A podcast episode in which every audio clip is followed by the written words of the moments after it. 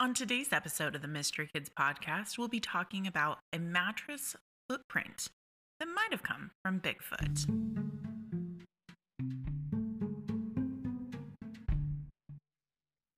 Welcome to Mystery Kids podcast. Welcome, welcome, Mystery Kids. I hope you had a fantastic summer. And whether you're getting back to school or getting back to homeschool, I hope it was wonderful and just the best summer ever.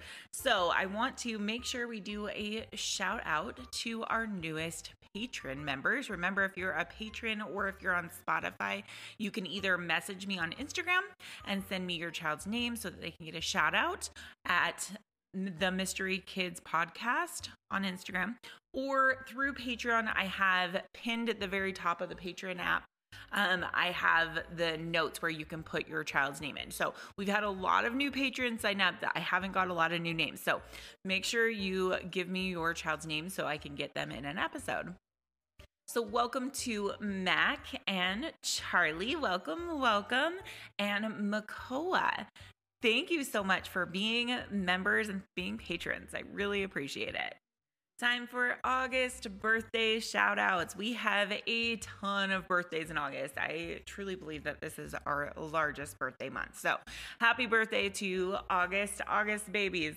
So, happy birthday to Connor, Taylor, Reese, Everly C, Pearson F, Ronan, Reese, Mila, Hayden Reno, Drake and Jocelyn, Cameron, Quinn, Anastasia O'Sylvan, Irene, Oliver, Harry, Ruby, Jarek Gondek, Julia Shecklin, Leah, Susanna, Josue, Sam, Mira, Jack Hall, Edessa, Fredrew, Sylvia, Penelope Marquez, Madeline Harper, Ava Carr, Charlotte, Corey Stocks, Pearson, Theo, and Hadley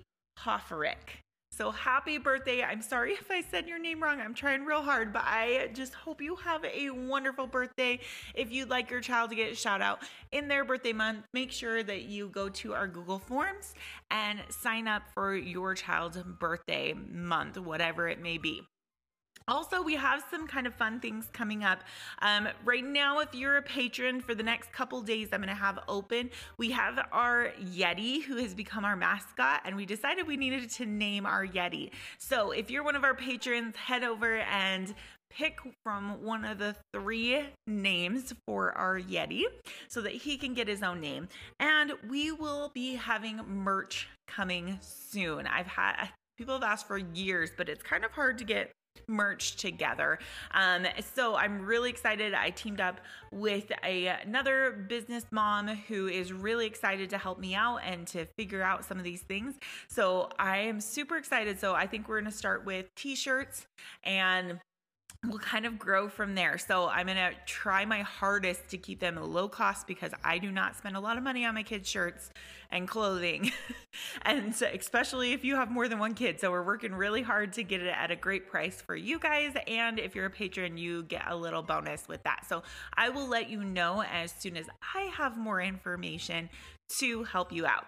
And right now, we're going to pause so that we can get a word from this month's sponsor. By the way, if you don't know what a sponsor is, they help keep this podcast running. So I'm super grateful for our sponsor and that they can help pay a little bit so that we can keep this going. So I'm really grateful. So we'll do a little pause for them and then we'll jump right into the episode. Today's episode was inspired by our trip to Lincoln City, Oregon. We went all as a family. Um, if you follow us on Instagram, I shared quite a bit about our trip and where we went to.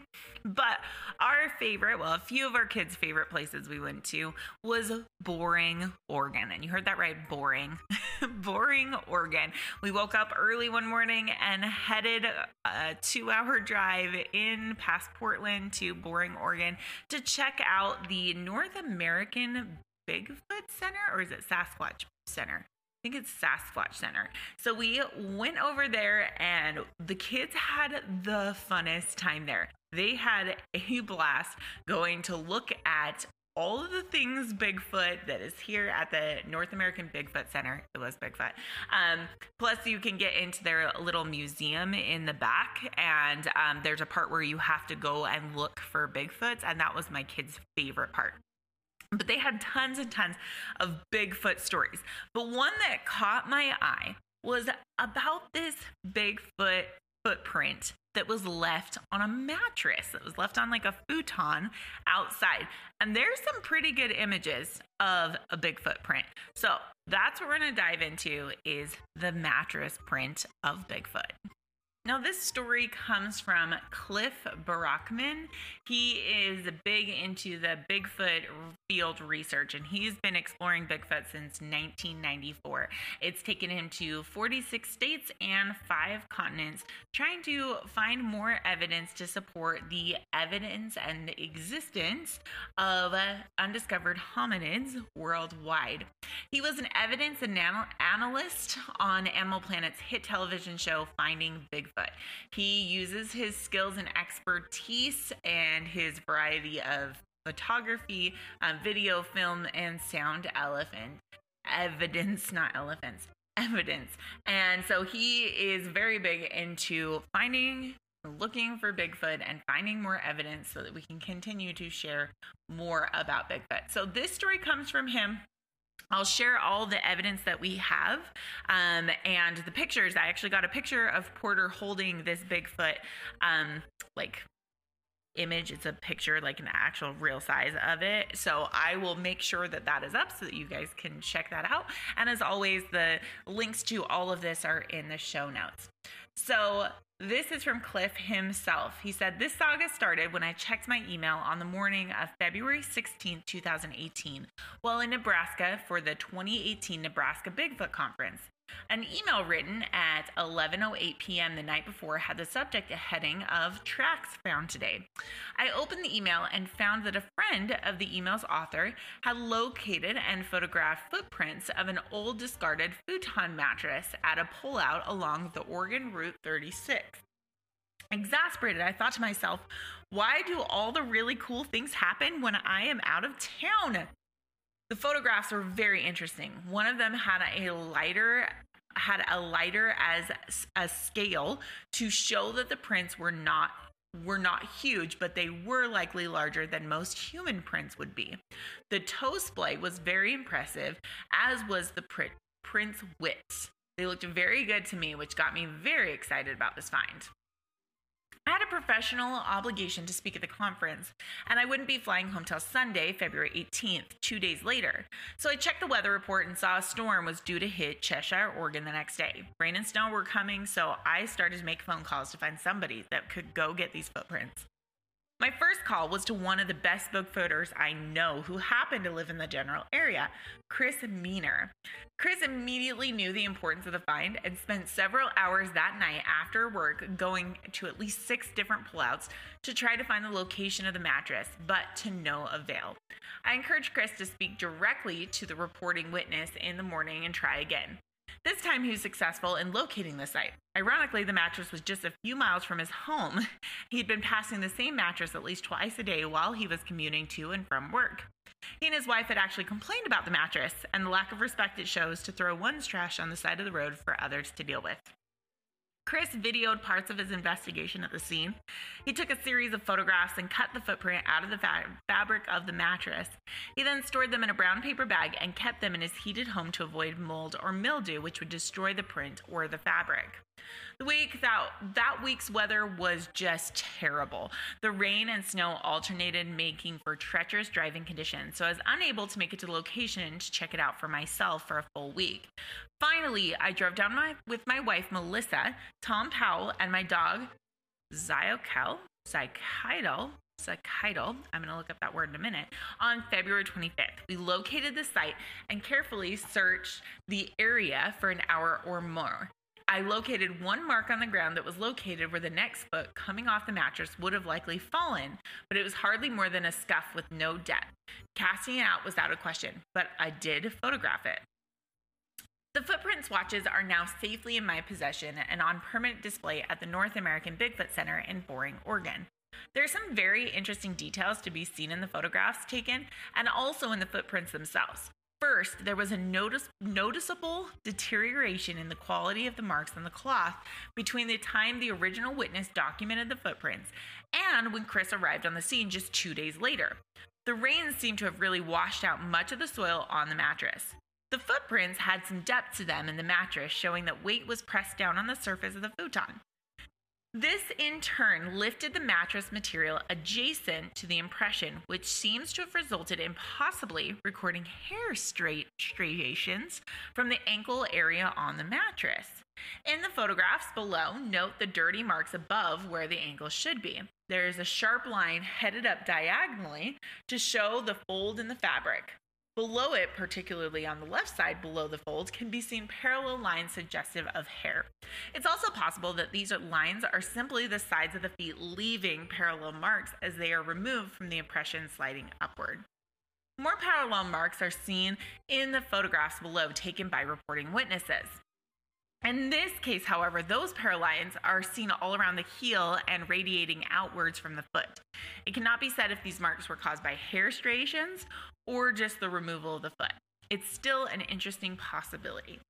From some angles in which the depth of the impression, it's easy to be seen that there seems to be indications of a mid-foot flexibility.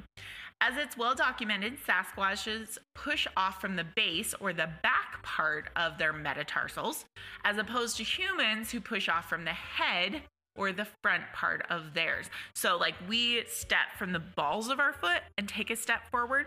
Um, Bigfoot is supposed to, as more um, apes do, they step from the back to the front. So, the depth of the footprint on the mattress, as well as the wrinkled raised from the force to push off. While walking suggests this is also the case with the track maker in this case. The fore part of the foot is even a bit darker, suggesting more force might have been put onto that part of the plantar surface upon push-off. The toe splay is quite wide. The fifth digit in particular stands out as being quite adducted, not in line with the rest. The hallux, or the big toe, in the right footprint appears to be unusually wide, but really it isn't. This is just a consequence of the mattress fabric folding over as the weight of the track maker impressed into the cushion below. When it was folded over, it touched the medical side of the foot and recorded marks no, medial side of the foot and recorded marks from that side of the toe, thus making the marks appear wider than they are. Remember, whether it's a footprint or an impression, it is not the shape of a foot, but rather the shape of a damage done to the substrate. In the case, a spongy mattress with a loose fabric cover by the foot as it walks by. So it's saying that basically your foot it leaves an impression, but the impression size is going to be very different than what your size of your foot actually is. The footprints do not appear to be human in any way. They are long, although admittedly not outside the variability of some humans. However, when feet grow to be this long, they're always quite narrow. For example, I photographed and cast footprints from Oregon's second tallest man, who I met while filming Finding Bigfoot. His footprints were about 13 inches long, which is the approximate length of these footprints. However, while the ball of his feet measured only 4 inches wide at the heel, these are 5.5 inches. That's an increase of 37.5% and far beyond the realm of the human. The heel in this case is also much wider than that of a particular human's prints by nearly 17%. Meaning that like your foot narrows down it's bigger in the front and narrows down. Bigfoot's actually kind of gets a little bit wider. The fact that both feet are represented is very fortuitous. It would have been nice to have multiple examples from the same foot so I could ensure toe variability and the like, but we can be thankful for what we have. Indeed, we're lucky, lucky to have been able to record any of this considering the weather conditions and the circumstances. So, to my knowledge, is the only example of footprints being removed from a site on cloth or similar material. There, ha- there have been other situations where muddy marks have been left by a passing Sasquatch, but none that have been collected and brought back to examine. If there are other examples of this out there in the data set, I would very much like to know about them. So please let me know.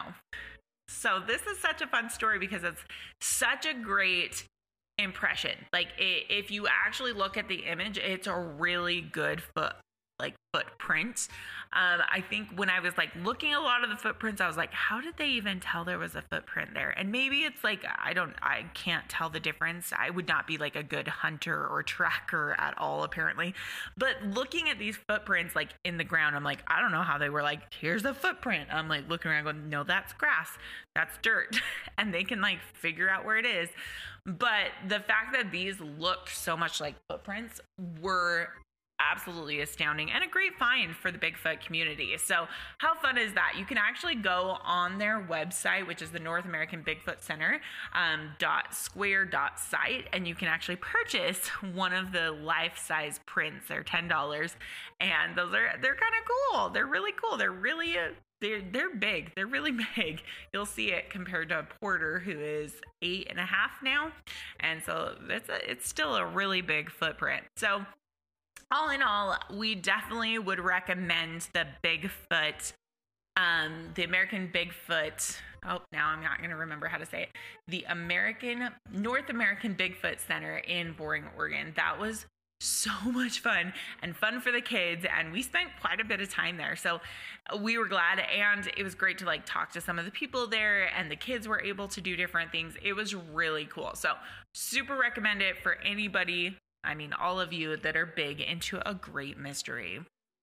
Okay, I did look up his dog's name. His dog is spelled X O C H I T L, which is from Mexican Orient. It's Xochitl. Xochitl. They say it really prettier than I do. Um, Xochitl, which means flower. Anyways, I thought it was very interesting, but I'm like, I don't know how to say that. That's a new one for me. If you want to know more about Bigfoot or you want an actual sighting story, I'm going to have the original Patterson Gimlin film. We're going to talk about it on our Patreon this month. I know I'll be doing more Bigfoot episodes as we go. My husband and my kids absolutely love Bigfoot and love to listen to stories about it, find it absolutely fascinating. So I'll for sure be doing more. This is just one I found really, really cool and it was neat to see the impressions from it. So if you want to learn more about the original, like the first time ever was filmed in great quality for that time. Um, make sure to head over for a Patreon or to be a Spotify patron, which is $5 a month, and that gets you two bonus episodes. This month is also going to be about the blue dragon, which is this little poisonous creature that lives in the ocean. It's really cool. I talked to, like, I shared a little reel about it on our Instagram stories. So, also, if you're on Instagram, make sure you're following us and just seeing all that we share. Thank you so much for being here for a whole nother month. I am so excited, whether you're back in school or back to homeschool routine, whatever it looks like. We are so grateful to be part of that. So thank you for being here. We'll see you next time on the Mystery Kids Podcast. Thanks for listening.